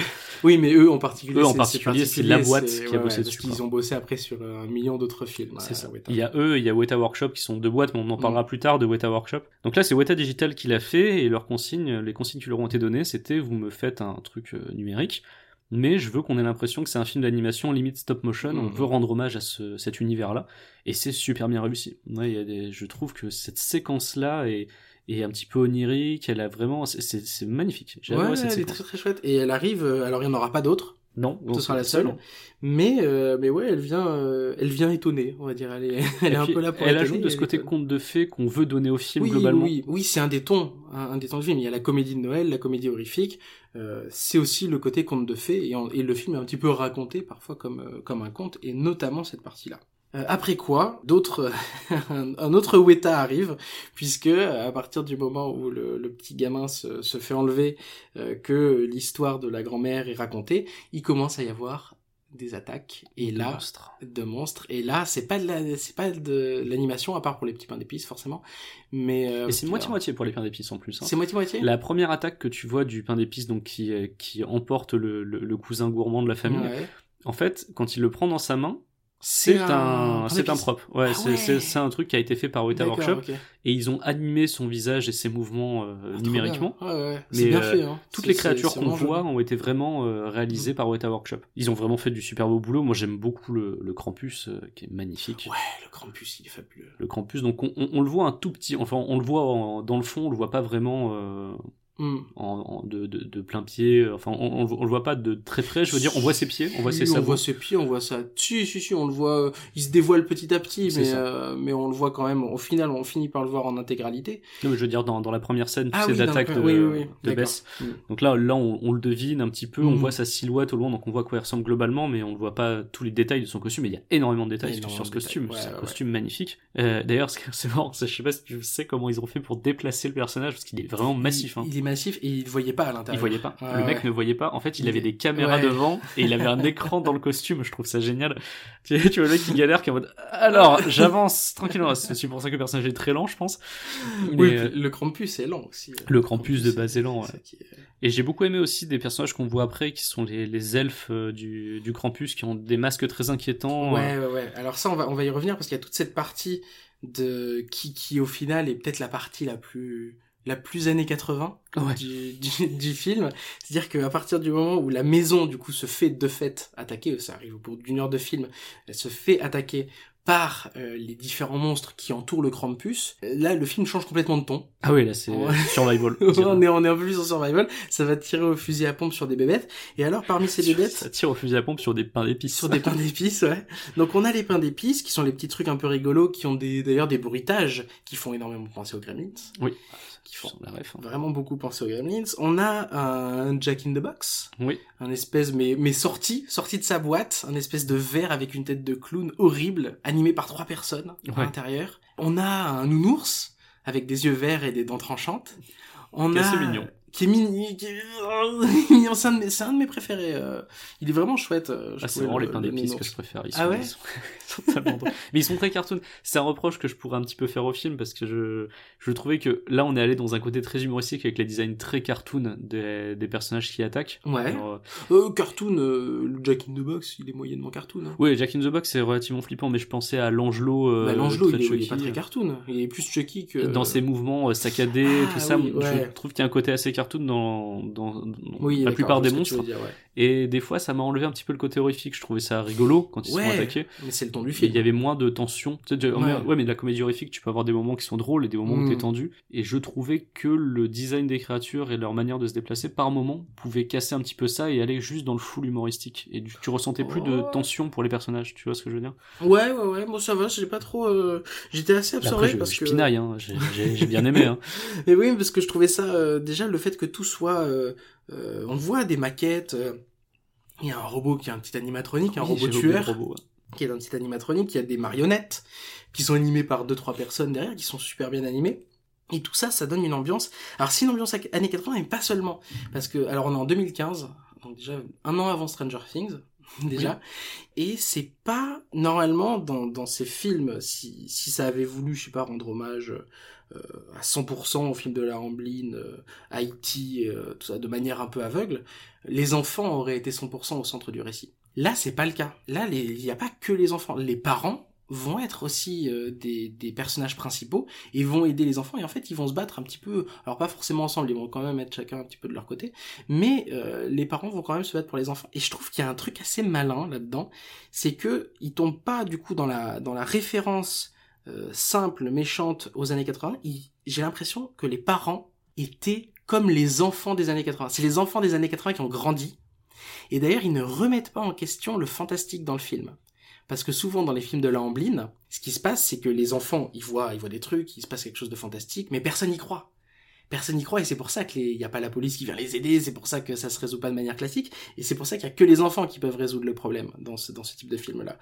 Or, ici, à partir du moment où la, où la grand-mère raconte l'histoire du Krampus, il y a euh, le papa beauf qui dit ouais, c'est un peu Ouais, n'importe quoi. quoi. et en fait au bout de deux secondes il se rend compte que c'est pas n'importe quoi. Bah, il faut qu'il se fasse attaquer par des pains d'épices avec des sucres d'orge pointus pour qu'ils comprennent, quoi. Et, et, et je trouve et ça je trouvais ça assez malin, c'est de d'avoir l'impression d'avoir des, des parents qui étaient finalement les enfants des années 80, les adolescents des années 80 et qui sont devenus les parents euh, de 2015 et qui ont intégré euh, ce côté fantastique, qui ne le remettent pas en question et qui du coup au lieu de laisser d'ignorer leurs enfants ou de se foutre d'eux parce que euh, il y a une histoire, un truc qui est en train de leur arriver, non, là ils font ils sont partie prenante en fait de l'histoire. Et ça j'ai trouvé ça plutôt malin euh, parce que c'est à la fois c'est à la fois une ambiance très typée Gremlins, mais sans avoir les faiblesses scénaristiques ou les, redondances aussi qu'on peut avoir euh, d'un film à l'autre qui, font référence à, cette période-là. Donc c'est pour ça que je, je trouvais que c'était une réactualisation en fait, qui était plus qu'une plus que des références, c'est une réactualisation que que je trouvais plutôt maligne. En. Ouais, je suis d'accord. C'est, euh, tu, tu, tu sens que de toute façon, il, il voulait rendre hommage à ce cinéma-là, parce que c'est Ouais. évident, il le cite tellement souvent. Il le cite euh, beaucoup. Ouais. mais en y apportant sa patte, et sa patte, c'est ce qu'il a déjà montré dans Trick or Treat, c'est-à-dire quelque chose qui ne va pas être euh, innocent. Ne, Ouais. voilà. Donc il y a Mm. quelque chose où, où il y a, il y a un sous-texte euh, sombre à apporter, et euh, justement où les adultes ont leur rôle à jouer là-dedans. Mm. Et euh, d'ailleurs, c'est marrant parce que dans ses références, il cite euh, Gremlins, mais il cite aussi Poltergeist. Eh où- oui, oui, où dans. Poltergeist, Mm. les adultes aussi euh, sont présents dedans. Et, et Poltergeist, c'est un film un peu plus jusqu'au boutiste en termes d'horreur Mm. que Gremlins. Gremlins, ça reste gentil. Enfin, c'est plus Tom et Jerry en fait, Gremlins. Il y a des les, les moments où il y a des il y a des, des moments gore, Ouais, c'est ouais, amusant. ouais. Ça, ça fait, il y a des moments qui font peur, mais globalement, ça reste amusant. Alors que Poltergeist, le parti pris est vraiment plus horrifique. Et euh, Dougherty, je sens qu'il a voulu en partie faire ça sur certaines scènes du film. Mhm. Sauf que bah, du coup, le vernis comique, comme je le disais tout à l'heure, casse un petit peu tout ça. Mais euh, c'est une réflexion qui a été portée pendant tout le long du film, ça, su- sur le ton justement. Euh, quel est l'équilibre à trouver? C'est délicat dans ce genre de film. Une comédie Ouais, horrifique, c'est toujours compliqué. Mhm. Hein. T'as des trucs comme Chucky qui vont, enfin, les, je parle des Chucky récents, hein, le fils de Chucky, la fiancée de Chucky, tout ça, pas le premier. Où là, ils sont allés à fond dans la, dans la comédie. Mhm. Et t'en as d'autres où ils vont apporter un peu plus d'horrifique. Euh, et là, euh, on est dans cet entre-deux, un petit peu délicat parfois. Et il y avait une phrase que Dougherty disait que je trouvais euh, intéressante, c'est qu'il disait qu'il voulait que son film, que les, que les gamins qui regardent son film, en fait, il voulait pas l'in- l'interdire au, au moins, il voulait pas le, rated R comme a été Oui, Trick or. Treat. Oui. Il voulait vraiment un PG-13 pour que les enfants puissent aller le voir. C'était important pour lui que les enfants puissent aller le voir. Ça, ça reste Et un ça film part, de. Noël. Oui, oui, c'est un Ouais, film de Noël. Bien sûr. Mais ce qu'il voulait faire, c'est un peu plus pervers que ça, c'est qu'il voulait que les enfants le regardent et se disent J'en reviens pas que mes parents m'aient laissé regarder ça. Ah, ouais, d'accord. Un petit peu la sensation qu'il avait eu lui quand il a regardé Poltergeist D'accord. ou quand il a regardé Ouais. Gremlins enfant. Où il s'est dit Ouais, c'est interdit au. Enfin, c'est notre- l'équivalent chez nous, c'est interdit au moins de 12 ans. C'est interdit au moins de 12 ans, mais euh, j'avais 12 ans, mais c'est chaud quand même. Et en fait, il, il voulait qu'il y ait cette idée-là dans son film. Donc ils ont, ils, ils sont restés sur cette ligne-là tout le long, et ça, pour le coup, je trouve que c'est plutôt euh, pas trop mal foutu, parce Mm. qu'il y a des moments où c'est quand même assez vénère, les scènes, Ben, t'as les enfants qui se font bouffer euh, par le Jack in the ouais, Box. que tu vois le Jack in the Box, il y a les pieds de Ouais. l'enfant qui dépassent de sa bouche et il a une Il a bouche, une qui bouche horrible. déploie, qui, qui est horrible, qui est visqueuse, qui est dégueulasse. Et oui, c'est vrai qu'il y a deux trois moments plus horrifiques. Et c'est des séquences, c'est des plans qui sont assez courts, c'est-à-dire qu'ils insistent pas dessus. Oui. C'est vraiment des plans de 5 secondes. Ah bah, ils moins pouvaient de pas 5 faire plus, secondes. hein. Ouais, ils pouvaient pas faire plus. Et ça se sent que même avec l'angelot, avec le robot tueur qui poignarde Adam Scott, hein, le robot tueur quand même dans le dos, il lui plante des Mais petits de coups comme ça. Et il y a très, il y en a un petit peu. Il y a des taches. ça, ça gicle pas. Il y a des taches rouges sur son pull, sur son dos, mais évidemment, ça ne, ça ne gicle pas. Il est, il est blessé, quoi. La Il- seule il scène où tu vois vraiment du sang, c'est quand tu, c'est quand il soigne la jambe euh, du père républicain. Ah oui, c'est vrai. c'est ouais, le ouais. seul moment. Et le plan dure, je crois, deux secondes. Enfin, une seconde. Ouais, c'est très très rapide. C'est limite C'est flash. D'ailleurs, ces jouets qui sont un peu des jouets des années 80. On a le Oui. robot, euh, l'animatronique euh, robot tueur qui, qui semble sortir genre de Transformers. 80. Ouais, ouais, ouais. Euh, on a le teddy bear, bon, qui est plus intergénérationnel que ça. Le Jack in the Box, c'est peut-être pré années 80 Oui, en aussi. Mais on a, on a un, visuel comme ça, un petit peu, un petit peu années 80 aussi pour les monstres, comme si les monstres des années 80 finalement de de, de venaient attaquer ses propres Ouais, il y personnages il y y a un peu de ça, ouais.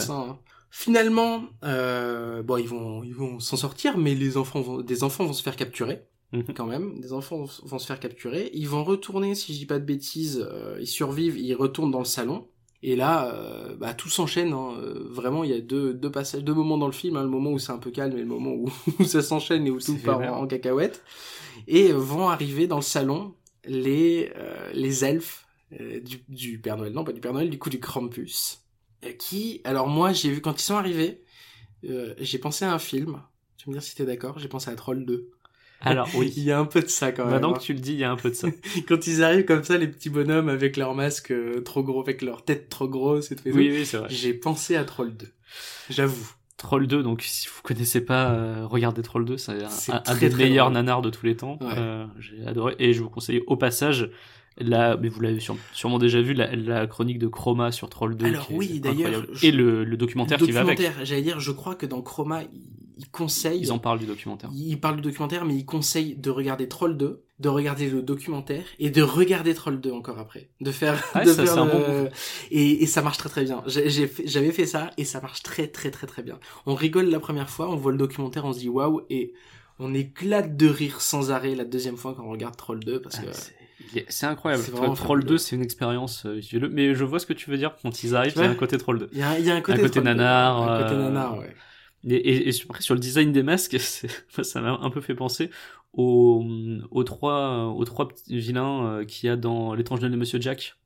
Ah, j'en Tu souviens sais, plus. les, les trois sbires d'O- d'Oogie Boogie, ils ont tous des Ah, masques ouais, un petit peu surdimensionnés, Mmh, et ça m'a mmh. enfin, un, un petit peu pensé à ça. Ouais, oui, il y a sans doute un peu de Et ça. il y en a un, j'ai bloqué dessus, il a un masque qui ressemble à un des mecs dans American Nightmare, C'est pas vrai. sauf qu'il a des runes en plus dessus.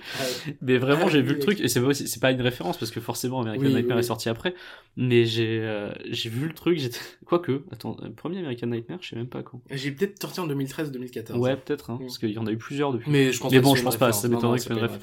Mais ouais, le, la similitude, j'ai bugué dessus pendant toute la scène. Et donc, euh, suite à quoi, donc ces, ces, ces petits êtres maléfiques arrivent dans le salon, euh, capturent le reste de la famille qui s'est pas déjà fait capturer. Et alors là, le, bah, la fin du film va s'enchaîner assez vite. Au final, il va rester Max, Ouais, qui, est, qui était l'élément déclencheur avec sa lettre. Euh, D'ailleurs, il y a deux trois trucs un peu chelous en termes d'écriture. La grand-mère qui s'enferme dans la dans, dans la maison euh, pour euh, pour combattre le Krampus, mais en fait, elle le combat pas, elle se fait juste attraper, quoi. Il y a pas de- il y a rien. Il y a, en vrai, c'est vrai qu'on n'a pas trop, euh, on n'est pas trop allé sur certains détails. Le film est globalement écrit pour qu'on se pose pas trop de questions. Oui. Que grosso modo, oui, ce que font les personnages parfois, c'est un petit peu débile. Mais euh, dans le contexte du film, ça passe. Oui, parce Pour moi, qu'on ça on- passe. on n'est pas dans un film qui se veut réaliste, on Ouais, est dans, voilà. une- dans un conte, dans une fable, ça. voilà. Il y a pas de... Et du coup, ça, ça élimine un petit peu ces faiblesses euh, d'écriture, ces faiblesses de scénario qui parfois font que, bah oui, euh, il y a des enfants qui se baladent tout seuls à l'étage du dessus alors que euh, ils devraient tous être ensemble dans le salon. Enfin voilà, c'est tout les. Oui, mais Tati, elle a bouché les toilettes. Tati, oui, d'aller au premier étage. oh là là. Les justifications sont toujours Juste- savoureuses. ouais, c'est Et euh, du coup, le film se termine donc avec euh, Max qui va voir, euh, qui sort carrément. euh, tout le monde s'est fait capturer, Tony Collette s'est fait capturer, tout le monde s'est fait capturer, et il va voir le Krampus. Il y a un énorme trou qui descend vers vers les enfers, et euh, et il y a une séquence, la séquence de fin que j'ai trouvé assez drôle. Au final, même Alors, en revoyant, j'ai Tu trouvé parles de la fin fin ou de, Non, non, ou pas de cette fin, immondice numérique euh, Alors l'immondice numérique, euh, je suis, je suis d'accord avec toi que c'est un immondice numérique, mais c'est la manière dont la scène est faite Oui. que, que- qui m'a fait rire. C'est-à-dire que ben Max, il va arriver, à, il va, sa, toute sa famille s'est fait attraper, il sait pas s'ils sont morts, euh, il sait pas, voilà. Et il arrive et, et il dit, euh, il fait le truc classique de film d'horreur des années 80-90, il dit prends-moi à leur place, c'est c'est ma faute, Il dit, c'est ma Après lui avoir balancé un et connard. Et connard, oui. c'est tout ça, c'est ma faute, c'est ma lettre. euh, Parce que le, le Krampus lui montre la lettre euh, Ouais, déchirée, donc il, il comprend. Et il lui dit prends, prends ma place. Et là, le Krampus, il arrive et Max, évidemment, il y a une petite larme qui coule et, et le Krampus, il avance son énorme main et avec sa griffe, il essuie la larme sur le visage de Max. Et là, tu dis oh, Il est est-ce gentil. qu'il- Il est gentil. Est-ce qu'il va être ému? Est-ce qu'il va lui lui rendre sa famille? Et là, tout le monde rigole. Les elfes commencent à éclater de rire autour. En mode, mais t'es, t'es fou, quoi, tu vas pas, tu vas pas nous faire changer d'avis. Et le Krampus balance Max aux enfers. Et ça, la fin, je, je dois avouer qu'elle était à la fois un peu satisfaisante, euh, un peu inattendue, et assez drôle. Ah non, mais Après, il y a juste ce côté, je parlais d'immondice numérique, parce que le moment où il le jette dans les Ouais, enfers, ouais, c'est vraiment ce plan que vous avez eu mille fois où il, y a un- où il agite les bras en faisant non, Et, et derrière il y a un fond vert, vraiment c'est ça. Mais donc ça c'est horrible, mais j'avoue que cette, toute la construction de cette scène m'a beaucoup fait rire aussi. Bah ouais, elle est pas mal, elle est Ah pas ouais, mal, et on s'y attend pas forcément. Et euh, ce sur quoi donc le film se termine ensuite, euh, Max se réveille, il est dans son lit, on est le 25 au matin, Ça alors? et ça alors, euh, tout, ça, tout ceci ce ne serait qu'un rêve. Bah non, ce n'était pas un rêve. Attends, attends, attends, tout ceci ne serait qu'un rêve, peut-être, on sait pas encore.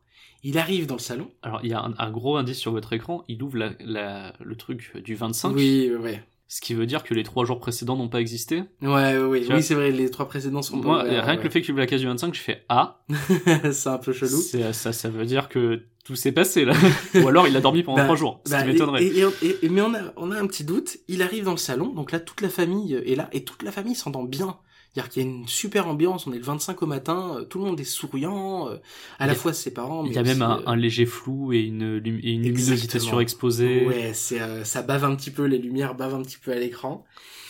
Et euh, et tout le monde ouvre ses cadeaux et lui au moment où il ouvre son cadeau et là ça fait vraiment creepypasta, ça fait vraiment un retournement de situation euh, un peu à la manière de Trick or Treat en fait. Et Mm. il a- c'est peut-être un, un des petits gimmicks aussi de, de Miguel Dougherty dans ses films d'horreur.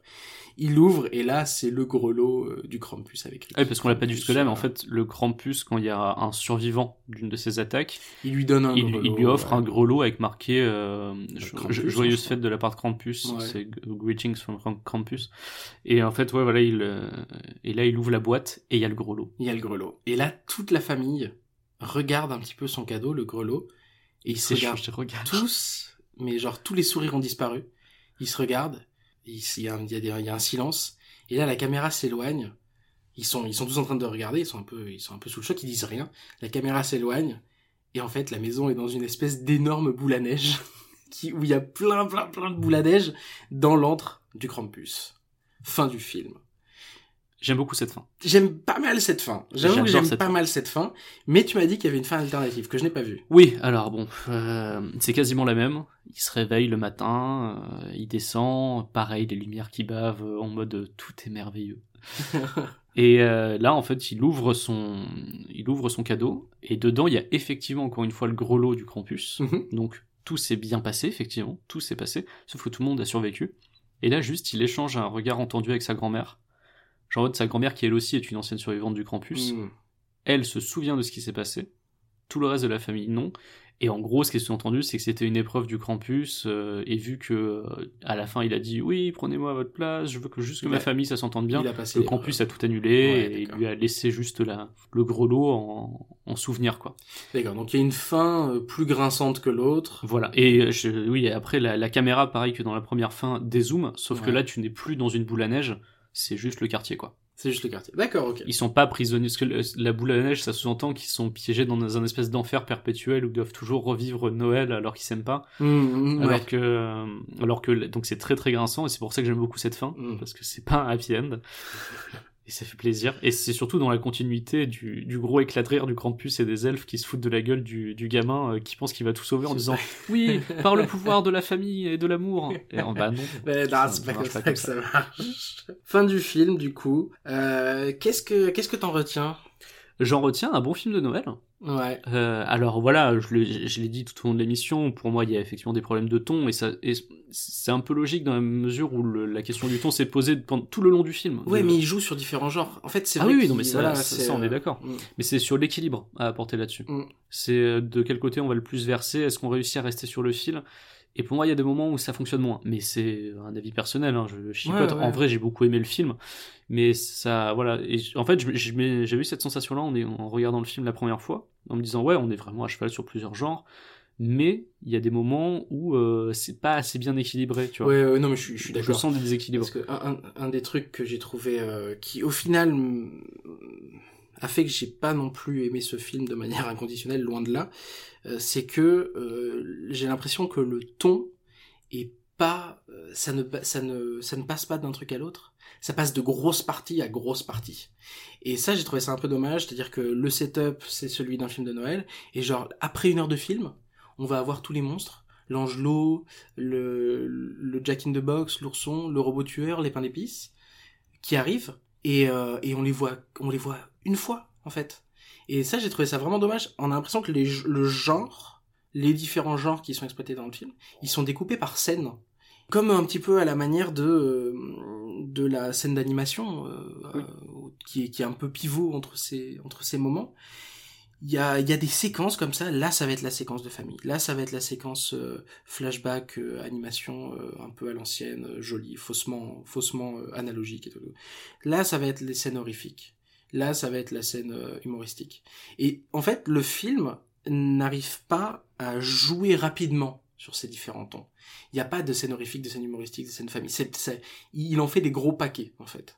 Et au final, euh, ce qui arrive, euh, au final, au fait que les monstres, on les, moi, pour moi, on les voit pas assez. Ils sont pas introduits. Non, non. Ils a- sont, ils sont là. À, à, part, à donné, part ils le campus, là. qui est à part le le seul campus, qu'on ouais. introduit avec cette scène euh, avec, avec Bess. Ouais, ouais, Sinon, mais part ça, on, on nous les tease pas. Et alors que l'Angelot, il fait peur. Le Jack in the Box, il pourrait être terrifiant, il pourrait être beaucoup plus terrifiant que ça. Mais on nous les introduit pas. On les met, euh, on, on nous les, on nous les place à un moment donné où ils sont à l'étage. ils sont, ils sont là. euh, ils sont, ils sont en train de capturer les enfants. Ils sont à l'étage. Et, euh, et on nous les tease pas. On nous fait pas monter la tension. Ils sont juste Ou alors là. pas assez, c'est pas assez explicité parce qu'en fait, en vrai, euh, les, la plupart des, des monstres joués, Mm. ils sont introduits par le fait qu'à un moment ils reçoivent un colis et qu'à qu'à côté du colis il y a une grosse hotte du Père Noël qui est Oui. remplie de, Ouais, de cadeaux. Ouais, ouais, ouais. Ils la mettent en haut. Voilà. Et, Et, il en y a- fait, c'est de là il que y ça avait un sort. peu tout. Oui, il y avait un peu tout dedans. Mais c'est pas, pour moi, c'est pas une introduction Non, à non, proprement non. parler. On introduit pas les personnages. On introduit le fait que la menace est rentrée dans la maison. Ça fait partie des faiblesses d'écriture. Oui. Il y a une, il y hotte avec, euh, avec plein de trucs. Ils regardent pas ce qu'il y a dedans. Et il le monte. Ils le montent à l'étage alors qu'ils étaient censés rien recevoir. Ça fait partie des faiblesses d'écriture sur lesquelles on pose pas trop de questions. Et d'ailleurs, le film revient, fait moyennement le lien entre, il y a une hotte, on les voit, on, la- on les voit même pas monter la Non. hotte. Elle est là, et puis au final, elle est à l'étage. Ça fait partie de ces petits trucs qui, à mon avis, auraient pu passer, auraient pu être euh, vraiment, euh, euh, vraiment inconséquents si le film avait mieux joué sur les différents genres et avait été mieux passé d'un truc à l'autre. Et c'est vrai que ça, pour le coup, je suis d'accord avec toi, il y a, euh, euh, ils sont là, ces différents genres, mais ils sont pas forcément, euh, le passage de l'un à l'autre n'est pas très habile, en fait. Mais c'est c'est difficile à faire. Hein. Moi, je comprends tout à fait que oui, oui, voilà. Et eux, ils se sont posé la question, et je conseille d'ailleurs, si jamais vous chopez le Blu-ray ou quoi, d'écouter le commentaire audio, parce qu'il Ouais. passe, euh, un, il passe un moment, donc c'est Michael Dougherty et ses deux co-scénaristes, ils parlent donc, de la classification PG-13 longtemps, mais ils parlent aussi très longtemps de ça, de Mm. euh, comment est-ce qu'on euh, gère le ton dans ce film. Eux, ils sont plutôt contents de ce qu'ils ont fait, moi un petit peu moins, mais c'est, euh, ils, ils disent que le débat s'est tenu en fait euh, à toutes les étapes du film, c'est-à-dire à l'écriture, pendant le tournage. Mm. Il y a eu des questions sur est-ce qu'on tourne la scène de telle manière ou telle manière pour la rendre plus horrifique ou pas, au niveau du montage, au niveau de la post-prod et même au niveau du marketing. Mm. Donc c'est une question qui, en fait, je sais pas s'ils ont réussi vraiment à trancher réellement.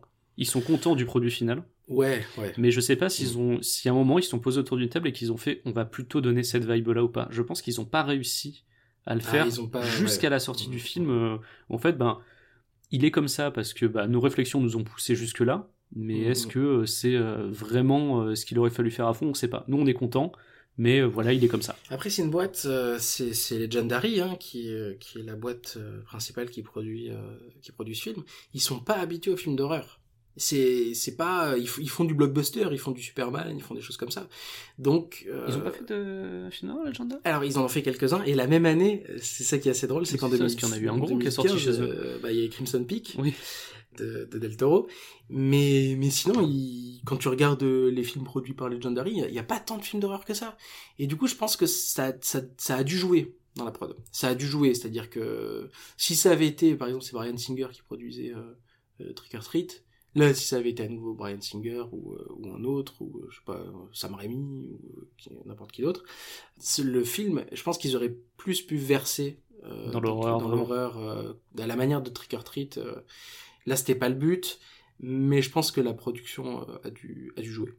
Je pense que ça a dû jouer dans le fait qu'il se soit très édulcoré, très gentil, et qu'au final on retrouve pas euh, le, le- ni le niveau d'horreur, ni l'ambiance, ni les qualités de Trick or Treat. Puis cette intention qui vienne contrainte aussi de vouloir faire un film d'horreur, enfin comédie horrifique, qui puisse être regardé par les enfants. Ouais, ouais, ouais. Mm, Ce qui n'était pas le cas chez Trick or Treat, qui s'orientait plus vers un public Plus euh, adolescent. adolescent, euh, ouais, adulte, ouais. plus adolescent d'ailleurs selon moi, mais adolescent, adulte, euh, parce qu'on sent qu'il y a de l'hommage à tout ce qui est slasher, à type Scream, souviens-toi Mhm. l'été dernier dans tous les sens, ce qui personnellement me touche beaucoup. Mais euh, dans, euh, oui, là tu sens que c'est un peu plus tourné vers les enfants pour que les enfants puissent le voir, quoi. Ouais. Donc Mm. forcément, ça empêche de, de faire des fulgurances horrifiques. C'est ça. Et euh, ben du coup, ce que j'en retiens quand même, c'est même si on les voit pas assez, le, le production design et le costume design, vraiment. en fait, en vrai, il y a Weta Workshop, il relève, il relève beaucoup le film, en vrai. hein. Si ça avait été autre chose, si ça avait été de la CG, enfin Michael Dougherty voulait pas de CG, personne voulait de la CG, je pense. hein, Non, non, il voulait que des effets pratiques. Personne voulait de la CG et, euh, et Weta Workshop relève vraiment s'il avait pas s'ils avaient pas été là avec leur euh, leur super euh, costume design et le tout le production design derrière euh, enfin toute la production value derrière ça aurait été un peu plus compliqué hein. Ouais, là, ça, le, le rendu est super, quoi. Mm. Que, ce soit Weta Workshop pour les, les créatures ou Weta Digital pour ouais les effets numériques qu'il y a qui sont pas dégueux du tout. qui sont pas dégueux à non, part, non, le, à part le fond vert de la fin, mais je, je me demande limite s'il est pas humoristique qui est pas mortel, vu Ouais, comment ça tranche avec tout le reste, qui est bien fait. Donc, euh, et euh, il y a un truc qui est marrant, moi ça m'a donné envie de, re- de revoir le film, euh, le quartier dans lequel est la maison. En fait, ils ont reproduit dans un grand studio, euh, donc en Nouvelle-Zélande, je crois à Wellington, la maison. Ouais. Le premier étage de la maison, enfin le, le rez-de-chaussée de la maison, parce que tu sais, t'as notamment une scène où ils se font éclater, ils se font sortir euh, par la baie vitrée et tout ça, donc ça forcément Oui. ils étaient obligés de le construire quoi. Donc ils ont ils ont construit ça là-bas et euh, en partie parce que ils voulaient que euh, euh, déjà bosser avec Weta Workshop, donc c'est là le, le choix de dire en Nouvelle-Zélande, Mm. au-delà des raisons économiques, tout ça. Et ils voulaient le faire là-dedans euh, de manière euh, à avoir la maison en entier, mais de- d'avoir un bout du quartier aussi. ouais mm. Parce qu'il y a, il y a une grosse partie du quartier qui est, qui est pareil, a été construite. un studio ouais, en fait, ouais, quand on les ouais. voit galérer dans la neige, il y a une tranchée qui a été construite de Mm. neige, de neige, enfin de fausse neige. Et donc en fait, vraiment, il y avait un liquide dedans pour les, pour les faire bouger lentement, comme si c'était dans la neige, tout ça. Plein de techniciens sont tombés dedans. Ils disaient, euh, bien caché évidemment, la- la- l'anecdote qu'il raconte, c'est que à chaque fois que quelqu'un tombait dedans, il devait payer sa tournée de bière. et il dit, et il y a un jour où sérieusement, on a eu sept tournées de bière. ah ouais quand même Parce que les techniciens n'étaient pas de Tout le monde tomber était dans la bourré, tranchée. et bah, en, plus, c'est un cercle vicieux, c'est-à-dire que plus tu bois des bières, tu plus, plus t'as de chances de tomber dedans. Euh, donc je là où je voulais revenir avec ce quartier, c'est que forcément, ils pouvaient pas reproduire intégralement le quartier. Non, mais d'ailleurs, Voilà, c'est bien pas. fait ça. Moi, ça me va. Le fait que ce- quasiment tout le film se passe dans la maison. Ah et oui, bien sûr. quelques scènes en extérieur qui sont des expéditions carrément. Oui, hein, avec carrément. la tempête de neige, c'est des, des vraies expéditions. Ça, j'ai trouvé ça très très chouette que ce soit pas plus étendu que ça et que la tempête de neige euh, empêche de voir Oui. euh, à Mais tu distance. distingues un petit peu les silhouettes, et c'est là où je voulais en venir en fait à la base. J'ai digressé sur, sur le plateau. Mais donc en fait, tu as la maison en plateau, et les autres maisons qu'on voit dans le, dans le voisinage ont été toutes ajoutées en, en images de synthèse. Ah oui, d'accord. Elles ont été ajoutées par euh, Weta Digital et à la demande de Dougherty, il a voulu mettre plein de, de maisons classiques des slashers des années 80 Oui. ou de films d'horreur dedans. Et en fait, il racontait, c'est pour ça que j'ai envie de revoir le film pour les scènes en extérieur, que si tu prêtes attention, tu reconnais certaines maisons. T'as la maison de Freddy, de la maison de Freddy, ouais, ouais, il me semblait bien. en ouais. fait, il en a mis plusieurs parce que lui, c'est il, il se considère comme un énorme nerd des films d'horreur. En fait, il a fait exprès d'en caler plusieurs euh, Mmh, connus. mmh, Et il disait que même à la fin, euh, quand t'as les boules à neige de, de Krampus, mmh. À l'intérieur, donc il a mis sa propre maison à lui, Dougherty. et il a mis aussi euh, la, il a mis euh, la maison de Psychose. Ah, Dedans. Et en fait, comme ça, il a, il a voulu glisser pas mal d'historiques Ouais, dedans. ouais. C'est son côté, un petit- bah, tu vois, on en parlait en tout début d'émission. euh, Comme Joe Dante, il, est, il aime bien caler des références à des choses dans ses films, et là, bah, il s'est fait plaisir sur ces petits détails-là. Et c'est marrant parce que c'est comme ça rejoint, c'est assez fin. Je veux dire, c'est pas criard, c'est pas criard. Tu ça- prêtes pas attention au Ouais, visionnage, ouais, hein. Ouais, non, c'est vrai, c'est vrai, c'est vrai. Bah, c'était plutôt cool. Bon, il existe d'autres films Krampus. Oui, alors j'ai vu qu'il y en avait, j'ai pas osé les regarder parce que bah, je voulais préserver un petit peu ma santé mentale. Ouais, Mais, tu sais que je suis un fou. Ouais, ouais, je sais que c'est un gueulin, donc euh, forcément tu en as regardé. T'as regardé- regardé lesquels? Alors, je je me suis dit, je voulais faire un, parce que je voulais avoir des points de comparaison. Alors, j'ai pas regardé, euh, j'ai pas regardé des comédies de, j'aurais pu regarder des comédies de Noël. Je me suis refait Trick or Treat, mais parce que je- vraiment je l'aime beaucoup. Et j'ai regardé Krampus, The Christmas Devil. Premier film, euh, je me suis dit, ok, il est sorti en 2013, en plus il est sorti deux ans avant. Je me suis dit, ah, peut-être qu'on va retrouver des choses. Peut-être que, les euh, effets spéciaux seront à la hauteur aussi. Sans aller jusque-là. 2013. Mais euh, sans aller jusque là, mais peut-être que euh, allez savoir, Michael Lugarty, il a emprunté, il a vu ce film indé qui avait peut-être un peu marché et il a emprunté des choses. Non, clairement non. C'est-à-dire que euh, là, euh, The Christmas Devil, sorti en 2013, c'est un nanar en puissance. Alors par contre, il faut, euh, voilà, comme tous les nanars, j'ai énormément rigolé en le regardant. C'est un film amateur euh, réalisé et écrit par Jason Mule. Le film raconte l'histoire d'un policier qui, dans sa jeunesse, a été victime d'un enlèvement. On sait pas trop comment il a survécu, mais il a grandi et à l'approche de Noël, il a grandi, il est devenu adulte, flic, avec un gros gun dans son tiroir. Et à l'approche de Noël, des meurtres d'enfants recommencent à faire l'actualité dans la région.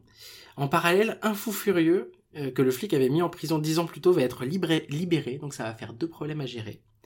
Et alors déjà, euh, alors, dès les premières minutes du film, on sait à quoi on a affaire, il n'y a pas de, y a pas de bluff. Flashback en noir et blanc, donc on voit le celui qui, qui sera plus tard le, le policier qui se fait euh, traîner euh, dans un sac par le Krampus dans la forêt enneigée et qui se fait jeter dans le dans un petit, petit étang gelé. Donc euh, légende du Krampus finalement assez respectée, hein. Et il manque juste la baignoire en bois, mais on Il est, on il est pas loin. monte la baignoire en bois. Pour te dire, déjà à ce moment-là, les cris de l'enfant, c'est un cri passé en boucle. Il y a un copier-coller. ce film maintenant. Donc là, je me suis dit que j'allais passer un bon moment. Arrive le générique. Euh, Ah, C'était que la scène d'ouverture. oui, c'était la scène d'ouverture, ouais, ouais. Avec des vieux effets 3D où les noms des personnes qui ont participé au film euh, apparaissent sur un sur un sur un, un, un faux bouquin 3D avec du vieux hard rock, du mauvais hard rock, vraiment du mauvais hard rock. J'aime le hard rock, et là c'est du mauvais hard rock euh, en fond sonore. Le Krampus, c'est un vieux gars euh, mal déguisé. Alors là, on est, on est très très loin du, du Krampus de 2015 de Dougherty. Ah, c'est pas du Weta Workshop. Hein. Le son est mal mixé. Genre, des fois, t'as des, t'as le volume qui augmente, tu comprends pas forcément pourquoi, ou t'as des trucs que t'entends pas, parce que les micros sont, sont même pas euh, placés. Les scènes en extérieur sont même pas éclairées, c'est-à-dire c'est de la lumière naturelle. Donc c'est, c'est, euh, c'est très très drôle. C'est très très drôle jusqu'à quand même pas mal de, de messages très républicains. Et là, j'ai, été vraiment étonné. Euh, pas mal de messages très républicains, c'est-à-dire que le seul truc qui est crédible dans ce film, c'est les armes à feu et notamment le flingue du, euh, du protagoniste principal qui a l'air d'être une vraie arme. Et euh, ils ont pas pris, genre ils ont pas acheté des flingues fact- factices à mon avis, ils ont pris le flingue, j'ai pas vérifié ça évidemment, mais ils ont dû prendre le flingue du réalisateur. Parce que tu vois que l'arme elle est plus lourde que ce qu'elle devrait être dans un film où ils manient les armes comme ils veulent. Et là il met des balles dedans et tu merde mais c'est un vrai flingue en fait. Et c'est le seul truc réaliste du film. Et c'est un peu malaisant. c'est Un c'est film ça- sponsorisé par la NRA. Ouais, c'est un peu ça, ouais. Surtout que le flic, en fait, il fait, euh, il fait des espèces de deals avec. euh, en fait, il est flic, mais euh, t'as l'impression qu'il fait partie d'une milice. Euh, il fait, il fait appel à ses potes pour aller chasser le Krampus. Ils ont tous des armes à feu en forêt. Il se dit mais qu'est-ce que c'est que ça? Mais quel enfer Même le Père Noël est méchant dans ce film. Il fait un deal. En fait, le Père Noël est un enfoiré. Il fait des deals avec le Krampus euh, pour qu'il enlève des enfants passage. Et il y a une scène dans une grotte où le Père Noël insulte des enfants. Alors, là, tu- là, là, je crois qu'à ce stade-là, tu m'avais déjà bien vendu le film. Je pense que là, Non, non, je, vais, je vais le choper. Et là, dans cette grotte du Krampus, enfin, j'invente rien, il y a une femme seins nus attachée. Parce que... C'est l'esprit de Noël. Ouais, c'est l'esprit de Noël, c'est ça. Et là, tu te dis, mais mon dieu, mais qu'est-ce qui s'est passé? Et euh, c'est elle, elle hurle, enfin, tu sais, elle est, il doit faire, euh, il doit faire moins 10 degrés, elle est, euh, elle est à moitié à poil, quasi intégralement à poil, et donc ça fait partie des séquences complètement hallucinantes. Euh, S'ensuit une bagarre dans un bar où ils n'ont pas pu faire de slow motion, donc ils l'ont filmé au ralenti. Ils ont tourné au ralenti. Les, les acteurs font leur Les mouvement acteurs ralenti. font, font leur mouvement au ralenti. Et en fait, honnêtement, si vous êtes vraiment fan de nanar, allez-y parce que vous allez rigoler. Sinon, c'est un enfer. C'est euh, c'est un, un très très mauvais film avec euh, vraiment des messages très problématiques. Donc voilà, je, je je crois que je me suis un peu endormi avant la fin. Donc je crois que j'ai pas vu les 5 ou les 10 dernières minutes. Mais honnêtement, euh, c'était euh, c'est euh, du coup j'étais complètement étonné. Ok d'accord, il y a- en fait il y a une il y a une Krampus plotation en fait. Il y a une Krampus plotation et j'ai et j'ai je suis tombé sur d'autres films, je suis tombé sur un deuxième film et ce sera les deux seuls que j'ai regardés parce que au deuxième je me suis dit c'est pas possible, faut que j'arrête là. La santé mentale. Parce que, parce que le le deuxième était moins drôle. Le deuxième était moins drôle. C'était un très mauvais film aussi. C'est Krampus Origins, qui est sorti en 2018.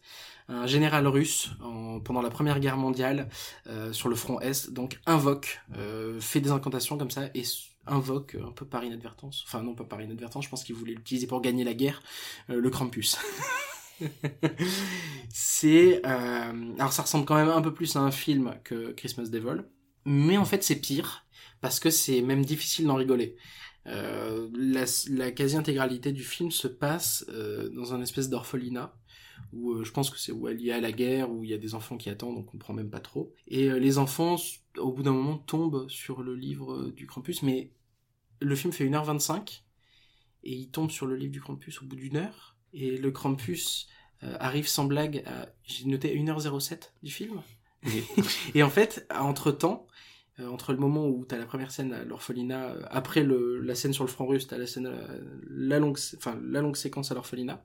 Euh, il ne se passe rien, euh, c'est juste des enfants qui se boulient un peu entre eux, qui, euh, tu vois que certains sont copains, certains sont pas copains. Un tel est un peu méchant avec, tu vois les, les bonnes sœurs qui, qui dirigent l'orphelinat, qui sont soit un peu méchantes, soit un peu gentilles des fois. C'est ennuyeux, c'est hallucinant. Alors celui-là, non. Celui-là, non. Mais même si vous êtes amateur de nanar, celui-là, c'est juste un mauvais film.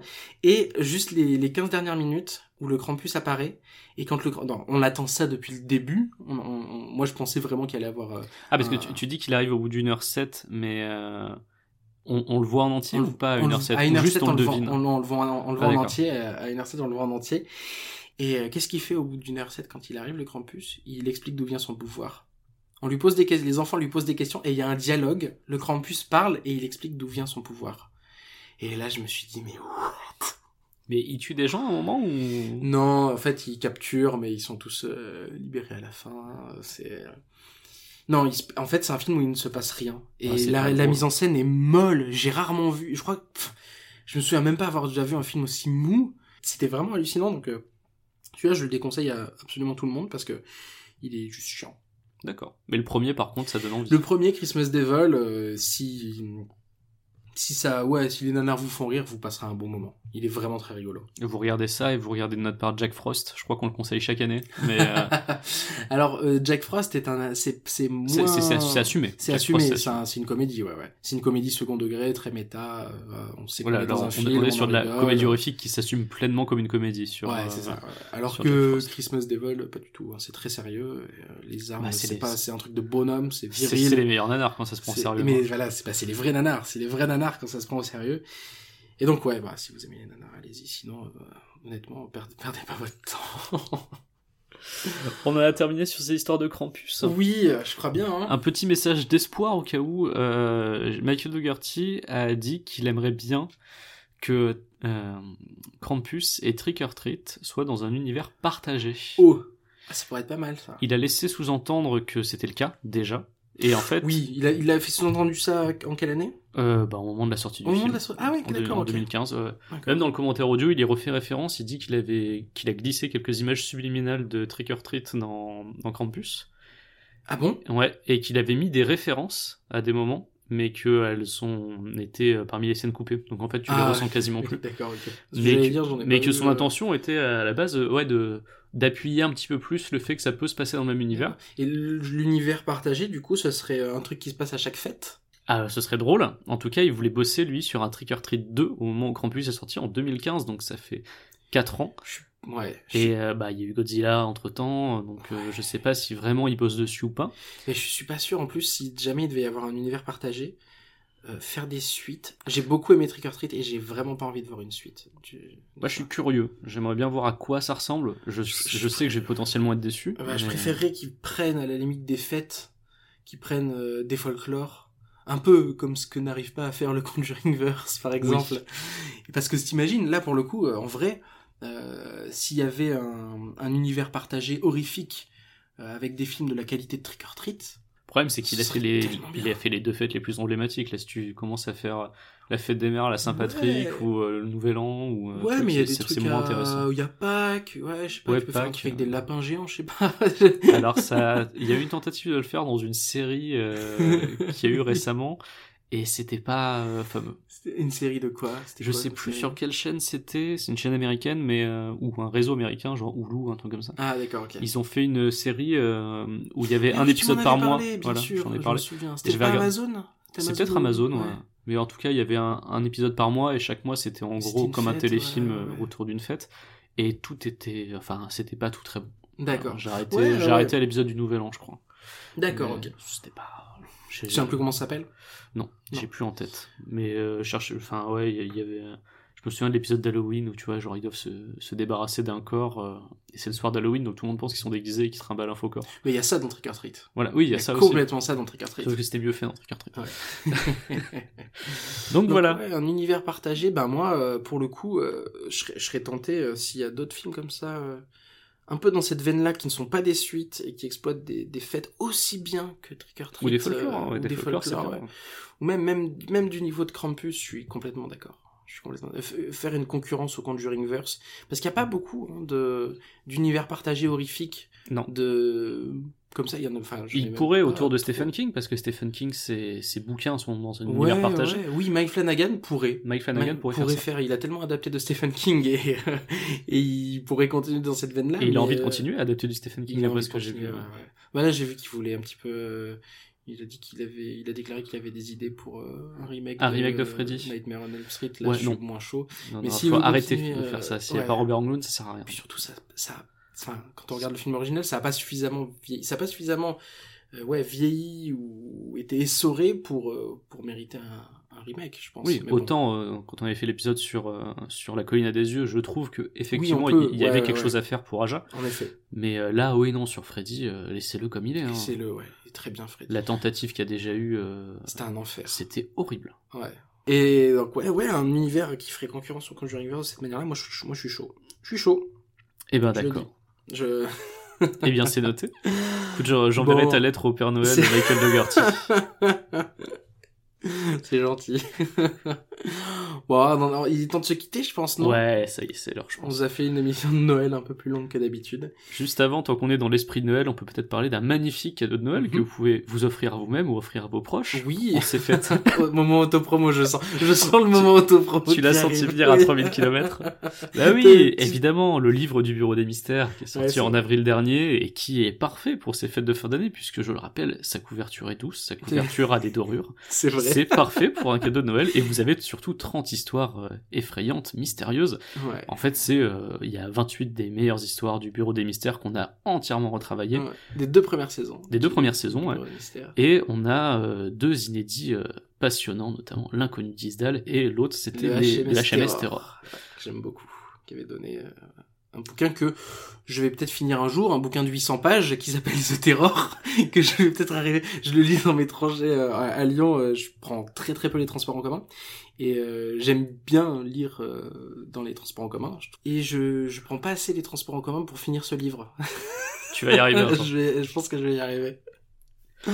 Bon, bah du coup, il nous reste euh, plus qu'à dire, de, bah vous pouvez nous retrouver sur les réseaux sociaux. déjà. Exactement, sur notre page Facebook, Charles et Mathias, Ouais. sur Twitter, at IFR Podcast, Tout à fait. et puis dans notre autre émission, hein, Le Bureau des Mystères, sur le Discord, sur le Discord. Discord des Diplodos, euh, bon, qu'on met, on met toujours en lien, euh, de toute façon, quand tu postes, si tu postes le message sur, sur Facebook, tu mettras le lien vers le, vers le Discord. Oui, c'est vrai que j'oublie de le faire quand on poste sur Facebook. Tu le mets dans Ouais, la description des épisodes, mais j'oublie de le mettre sur Facebook. Oui, c'est vrai, allez voir, il y a tous les liens dans les... C'est vrai qu'à chaque fois on rappelle les. Euh, il faut rappeler tous les podcasts, rappelle toujours où est-ce qu'on peut les retrouver et tout et tout. Mais en fait, si vous allez, vous allez dans la description des épisodes, il y a tout.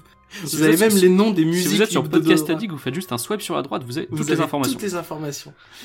Et du coup, sur ce, il nous reste à vous fêter de, vous souhaiter et pas vous fêter de joyeuses fêtes de Noël. Et euh, bah, on vous retrouve rendez-vous. Euh, on vous retrouve au prochain numéro. Ce sera du coup pour le bureau des mystères. Et d'ici là, bah, ne vous gavez pas trop de chocolat à Noël.